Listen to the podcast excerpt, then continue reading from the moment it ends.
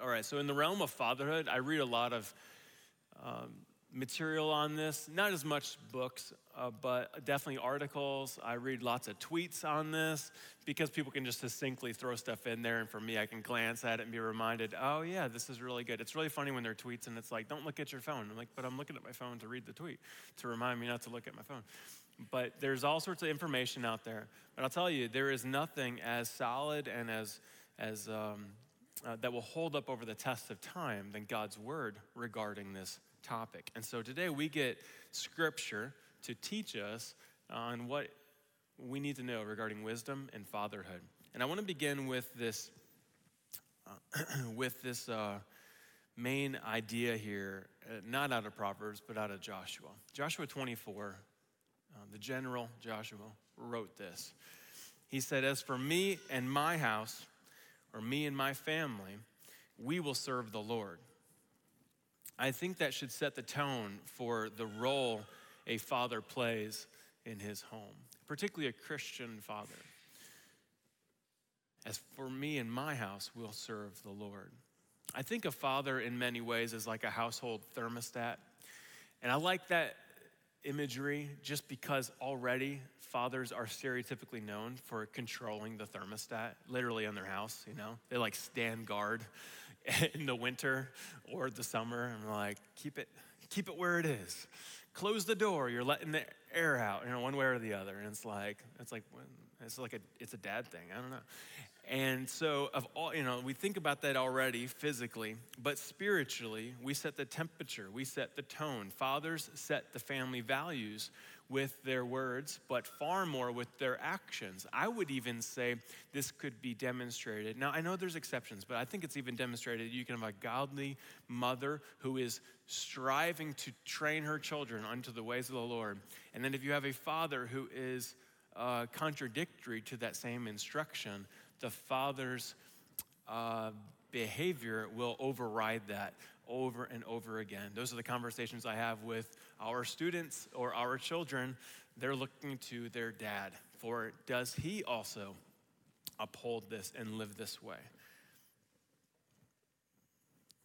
Men, have we established the spiritual climate of our home? Can we say, as for me and my household, we will serve the Lord? Now, this can take different different behaviors. This includes we pray as a home, we give as a, as a home, we talk uh, as a home that serves the Lord. You know, we serve with our, with our actions, with our time as we serve the Lord. We will live as those fully surrendered to the Lord. I think Joshua 24 is fantastic, and he, of all men, knew what it meant to be a man that lived after wholeheartedly and in full trust to God. Another passage that describes this idea of men being God's thermostat in the home would be from Colossians 3. Colossians says it this way Wives, submit to your husbands as is fitting for those who belong to the Lord.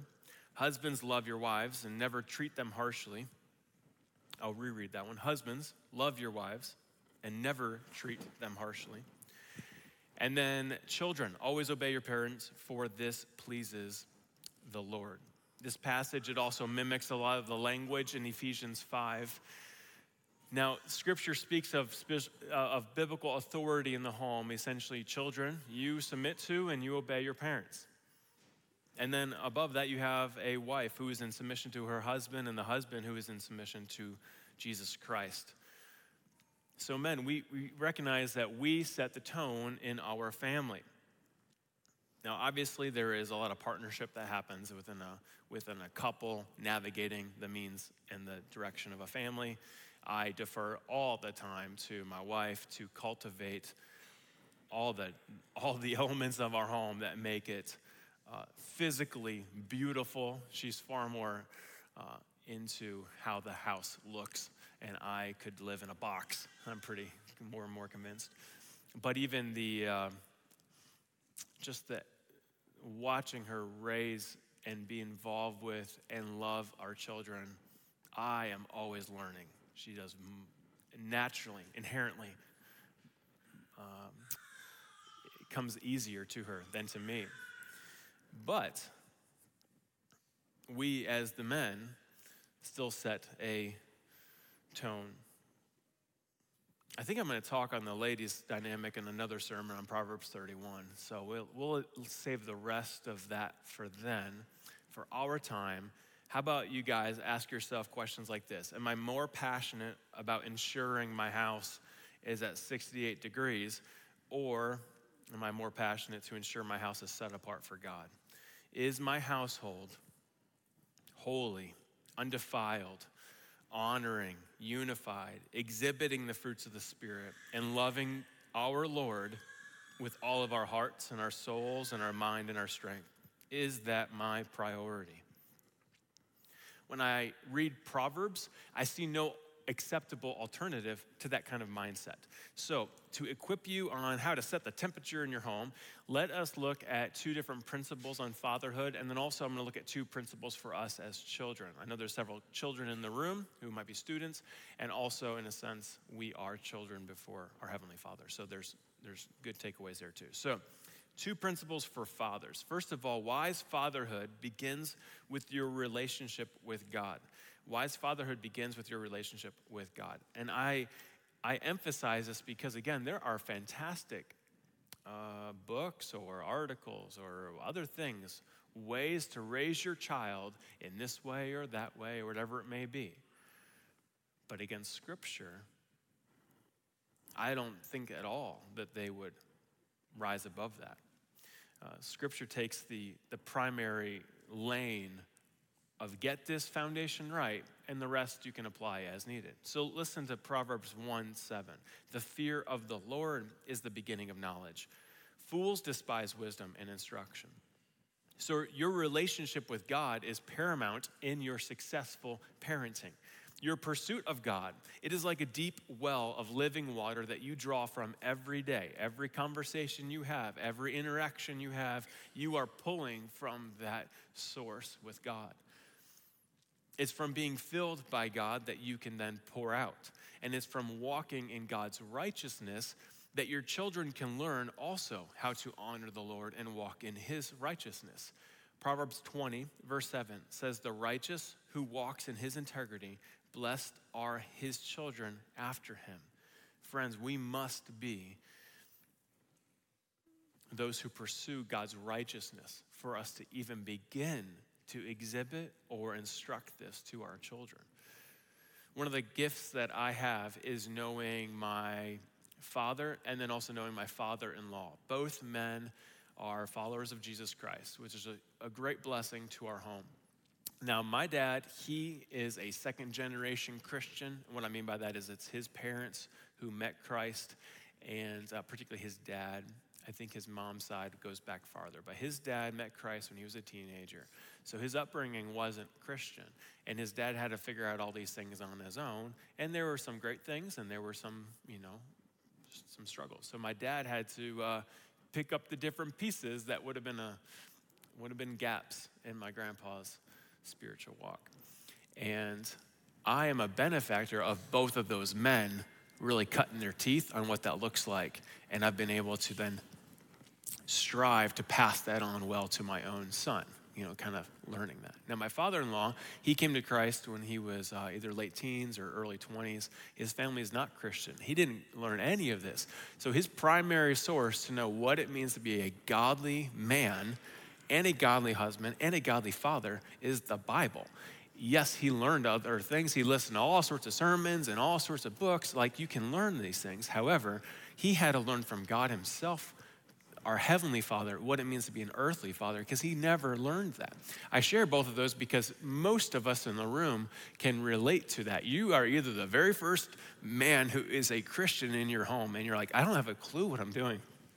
Yeah, that's that's okay because uh, God will lead you. Or maybe you did learn some stuff from your dad, but you also learned a whole bunch of other stuff, and you're like, "What? I don't really know um, what is right. I don't know how to discern what was appropriate or not. You know, depending on some stuff. Or there's just a lot of family baggage. Well, you have God's word to guide you. Again, you have community, and I'm going to talk a, bit, a little bit about that. But we have one another. We can learn from one another, but primarily you have God's word. What a wonderful blessing! And so I encourage you that if you're saying, hey, I just don't know what to do with this, then look to the founder and the perfecter of your faith, Jesus Christ, and allow yourself to learn from God Himself. Now, Proverbs 14 26, it says, In the fear of the Lord, one has strong confidence, and his children will have a refuge. I know several people who might not have real confidence in being a father. You, you see this a lot with those who are uh, fathers of a newborn, uh, like the first one, and they're like, I don't know what I'm doing, you know? And you can kind of see the distinction in the hospital. I was much different with our first one than the third one. Like the first one, we roll into the hospital with like all the gear. By the third one, like the car seat wasn't even like, like it was in the back. I like dragged it in like the last day we needed it. And it's like, I was like, yeah, we haven't even done, like the thing's all nasty from the other kids. And it was like, we're putting this newborn in this thing and just like, it's like, yeah, it'll be fine. We just got to get her home. And it, there's just kind of a difference in, say, the confidence of what you're, you know, because of experience and stuff. But whether it's with a newborn or then, uh, in our case, we're having kids going into elementary age. Some of you, your kids are going in, they're teenagers or college or they're adults now, and you're like, I just have never done this season before. And it can stir within you a sense of, uh, I don't know, maybe anxiety in one way or another. Hey, I love this proverb. In the fear of the Lord, one has strong confidence. You can walk with confidence in this uh, because God will guide you and trust that He will be the one to do it. Think of it this way uh, for those of you, particularly if you're younger, but maybe even up to as long as they're in your home. Remember, God has, has uh, he, he, knows your child, He has built your child. Some, several of you have adopted children, but several of you also have uh, uh children that you, you know, created in the womb. And so, like, yes, God used you to assemble that DNA and all that kind of stuff, but God knows that child. And so if He knows that child's strengths and weaknesses and He knows your strengths and weaknesses and everything else that you're bringing to the table, well, then let us look to God for full dependency. Let us beg Him to build us into the men who love Him and fear Him so then we can train our children to do the same. And so I encourage you to seek God, seek Him for wisdom, walk in the confidence that you have from the strong foundation of Him in your life and in your home. Again, think of the difference between the, the man who built his home on the rock versus the uh, sand. And the sand just washes away. There is no good foundation. None of you would build a house on sand or something that would be, you know, you guys are, a lot of you are builders, you know, like, and you would never do that. I put a shed on something that wasn't that good. I'm like, it's not a big deal, it's a shed. Yeah, that was a mistake. Get a good foundation, even if you're making a birdhouse. And so, so we would have a strong foundation in these areas. You also need this in your fatherhood, in your marriage, and in your life, and that begins with being on the rock. So if you need wisdom, I encourage you to pray the promise here of James 1:5. It says this, if any of you lacks wisdom, let him ask God, who gives generously to all without reproach, and it will be given him. Okay, so that's your first principle. Wise fatherhood begins with your relationship with God. Every time I will go back to that before I say, hey, just read this book. If I hand you a book, it's the Bible. And it's like, read this, know God, He will guide you. Secondly, wise fatherhood prioritizes training children. Okay, wise fatherhood prioritizes training children. Proverbs 22 6 says, train up a child in the way he should go. Even when he's old, he will not depart from it. We have a responsibility uh, like no other, as in, you can outsource a lot of stuff. I mentioned building. You can get somebody else to build something for you, even if you are a builder. Uh, but you can't get somebody else to be the father of your children. Proverbs 27 23. I like this regarding fatherhood. It says, Know well the condition of your flocks and give attention to your herds. Now, this is talking to shepherds. But scripture, and we talk about shepherds a lot regarding our church leadership. Well, fathers, have you ever viewed yourself as a shepherd? I think you should. In the same way that shepherds feed and lead and guide and protect and guard and nurture and care for their flock, so a father does with his children and with his household. Voddie Baucham is a preacher and he wrote a book on fatherhood and he entitled it Family Shepherds. And I love it because he walks through all these different principles on what it looks like to be a man that actually embraces a divine call uh, of of fatherhood. And when you abdicate that, as an individual, it causes uh, great distress and, and great uh, fallout within your family. And then, you know, Voddie Baucham was writing it more so even on, on a generational scale, on a society scale.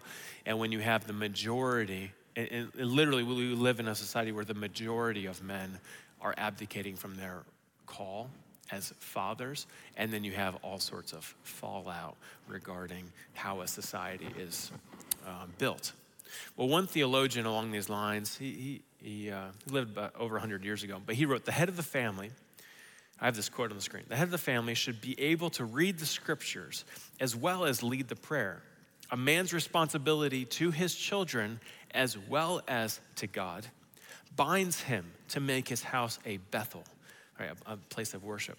If not a Bethel, it will be a dwelling place of evil spirits. Friends, I think it's a helpful reminder what will your home worship? Will it be the Almighty God or will it be some sort of idol, something else? As for me and my house, we will serve the Lord, right? That is what we want to remember this morning. Now, we can teach our kids to throw and catch a ball. We can teach our kids to make peanut butter and jelly. I have yet to way into that territory yet because it would get everywhere with my one and my four year old. But uh, you know, one life lesson is, uh, is no important, um, one life lesson that is uh, the most important would be what it means to know God and how to worship Him with a whole heart, the way Joshua did. Listen to Ephesians 6 4. Ephesians 6 says, Fathers, do not provoke your children to anger. And then it continues, but bring up them or bring them up in discipline and instruction of the Lord. Here you have two angles there the discipline and the instruction of the Lord. I think that several of us might uh, use this and they, uh, you only remember the discipline of the Lord component. You forget the instruction of the Lord as well. And so I want to encourage you uh, as you parent to parent with long term outcomes in mind. So, not just the short, uh, the short term um, win and not just the in the moment scenario, like a band aid to address it. We all have those situations, but bigger. Uh, think about the habits that are being formed and the lifestyle that is being built, namely what you are emulating and how that will be um, uh, slowly reenacted and lived out in their lives. Answer this question Who does God want us to be? Proverbs 23 24 says, The father of the righteous will greatly rejoice. He who fathers a wise son will be glad in him. Well, friends, that doesn't happen by accident. We must build wisdom into our lives, but then also into the lives of our children. There's an element with this instruction that you can't really pass on what you don't know uh, specifically a walk with God. You can't model or teach what you personally do not know.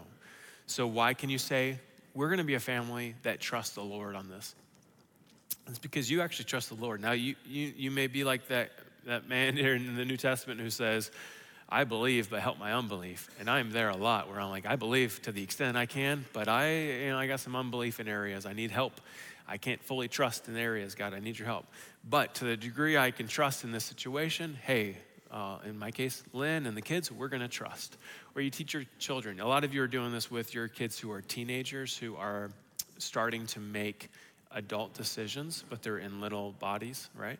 And it's like, this is interesting, new territory. It could be something like uh, they're, they're juniors or seniors in high school and they're thinking through next steps. Those are huge decisions. And, uh, and then even before that, well, you get to help them discover what it looks like to trust. And in your shoes, at least from what I've been told and what I experienced with my parents to me, they wanted to intervene with certain things and say, please don't do this or that. And uh, sometimes they had to watch me also discover what it means to trust the Lord in that situation or have faith or what it may not be. Sometimes they, especially younger in high school, they intervened and they stopped something because they protected me where I was too foolish to protect myself. But as I got older, they slowly gave me a little more freedom to discover that, particularly as I got 18 and up, you know, I got out of the house. I think about this because I think about how my father in law, so he can show me all these mechanical elements in the engine bay. That's his, his, his background. And um, he can walk me through that because he knows all these things. Now, I don't know most of that. And I can't even remember most of that. And so I'm not going to be like, hey, Roman, and my son, who's five, uh, hey, here's how this works. I can show him some of the basics, especially at his level. But um, more than that, I'd be like, we got to get grandpa in here. He knows this stuff. And so let's have him show you, walk you through this. And I'm also going to be taking mental notes as well. Well, for us, when it comes to knowing God and growing in his likeness, the reason you can teach your children to pray is because you pray. The reason you can teach your children um, the, the importance of a certain memory verse is because you've memorized it and you've seen how you needed that in the heat of the moment in one way or another. Psalm 127, verse 4 says, Like arrows in the hand of a warrior are the children of one's youth. You know, if you really want your children to be like arrows in your hands, then let's prioritize them, or let's prioritize training them uh, for the good and for the godly matters that they need. And I think as we do that over the course of time, then we can see the fruition of Proverbs like this 17:6. A lot of you love to read this one to me. It says, Grandchildren are the crown of the aged, and glory of children is their fathers. And there's something pretty special about that, particularly as your children or your grandchildren know God and walk in his ways. All right, so those are two principles we have for us as fathers uh, the first is that wise fatherhood begins with your relationship with God. And then, secondly, wise fatherhood prioritizes training children. Now, I want to shift our attention to think about principles as children. Most, I know all of you, uh, most of you in here are adults or adult season, you know, like older students and stuff. And so you're like, you know, you're not really a child. However, before our God, we are children and we're always learning from Him. So these are drawn from that. But then also, these are good reminders for us as we're talking to our children and give us uh, some good affirmation on, on what it is we're doing and why we're doing it. So the first principle for children is that discipline is for our good. Uh, discipline is for our good. Proverbs 3:11 says, and, and verse 12, it says, My son, do not despise the Lord's discipline or be wary of his reproof, for the Lord reproves him whom he loves, as a father the son in whom he delights. Two more verses with this. Uh, chapter 12, verse 1, it says, Whoever loves discipline loves knowledge, but he who hates reproof is stupid. I know you're like, you tell your kids not to say that word, and they'll be like, Well, it's in the Bible. That's, that's great. Thanks, kids. Yeah. Proverbs 13, 1, it says, uh, and this is the, the last proverb here on this a wise son hears his father's instruction, but a scoffer does not listen to rebuke. Over and over again in Scripture, definitely in Proverbs, we see this difference between those who receive discipline and those who do not. You know this as parents, and just like if you got one kid that receives the discipline, it just ends right there. You're great, you serve your time, right? Did the crime, served the time. And then if you have one that keeps pushing back on that, well, then it just escalates and it just gets worse. And they get more angry and they're not learning the lesson.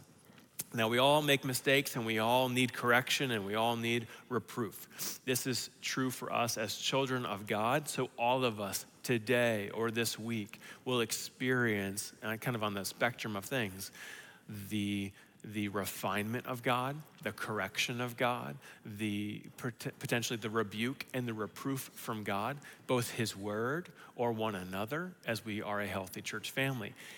I share this with you because you know, like this isn't just applicable to your kids. You, let me encourage you to receive the correction of God on your life. It will be for your good and also for um, to you know to limit the uh, to limit the pain. So God sharpens us. He rebukes us. He makes us more and more into the image of Christ. And we can all experience that. But this is also true for our children, our earthly kids, right? They need to be corrected. They need to be told no. They need to be um, to have the explanation to them on why certain behavior is inappropriate or unacceptable. Just yesterday, I believe, sometimes the times mix up in my head, but last day or two, oh, my oldest, uh, he is now become uh, basically I'm trying to think how to summarize this well, particularly if he watches this, you know, in like five years. But he's like, What did dad preach on Father's Day when, when I was a kid? Um, my kids are all really, they're all young, five and under, and they just wrestle, mess around, have a lot of fun. It's fun watching them in their age group. It's super hectic in our house, and then we still have all those kittens I've mentioned before, and it's like, it's nuts, right?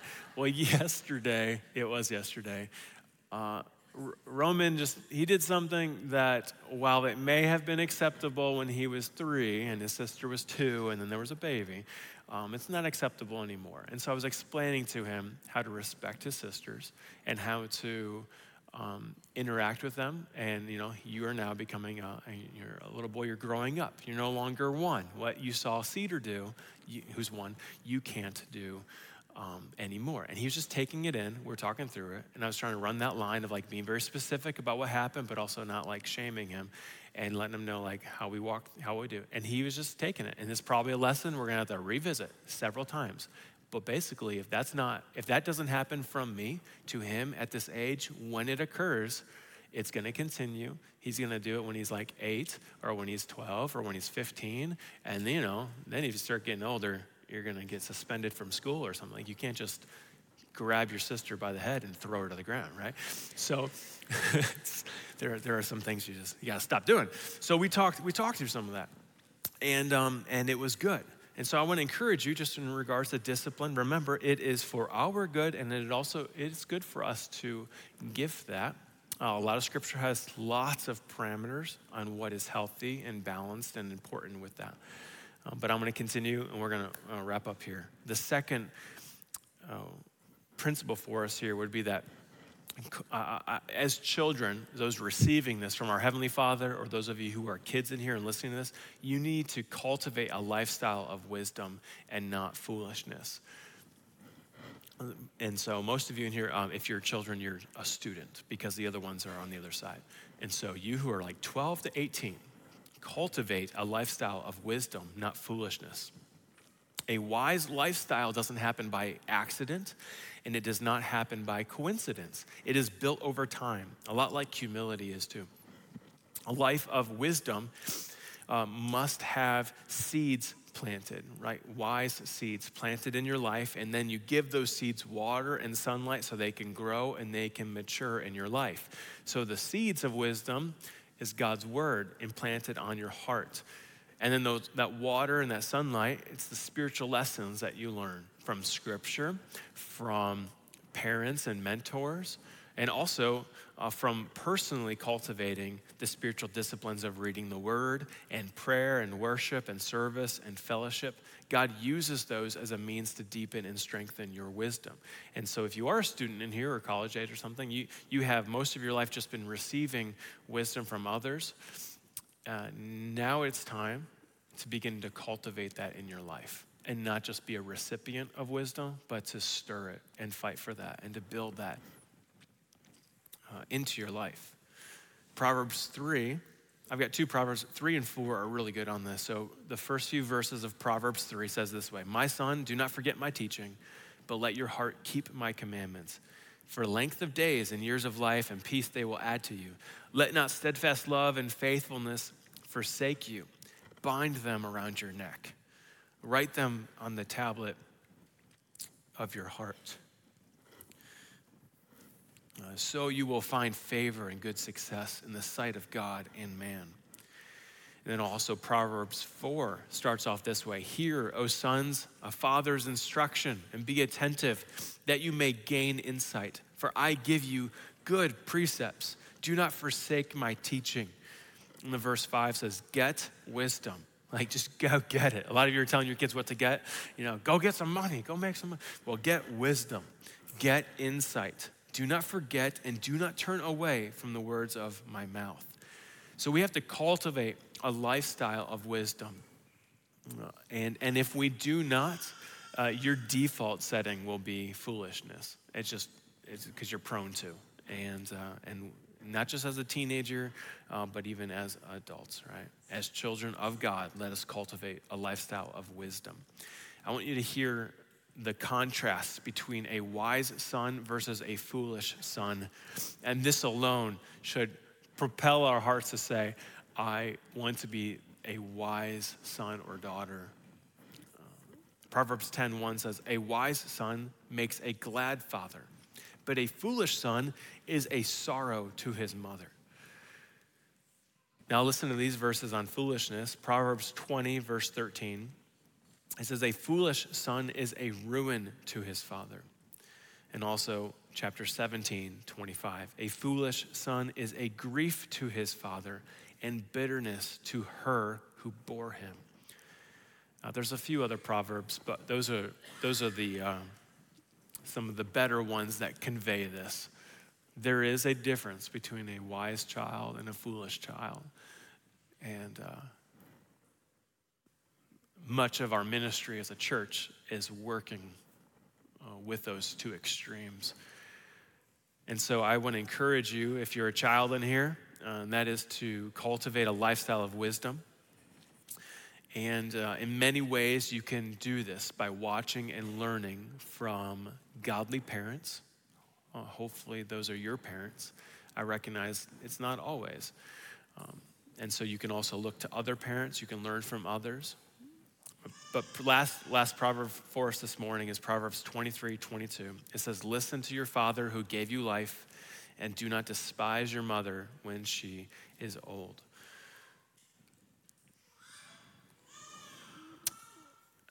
I think it is incredibly important for us as children, both before our Heavenly Father and then also what we are teaching our children, what our children are receiving, and those of you who are kids, to be reminded that discipline is for your good and that you must uh, with great urgency you must it, it is not a it is not an optional thing. It's not going to happen by accident. You must cultivate wisdom in your life. And so uh, as we conclude with these I, I, like us to pray for the men uh, who are fathers in our congregation. And so maddie if you'd come on up here to, to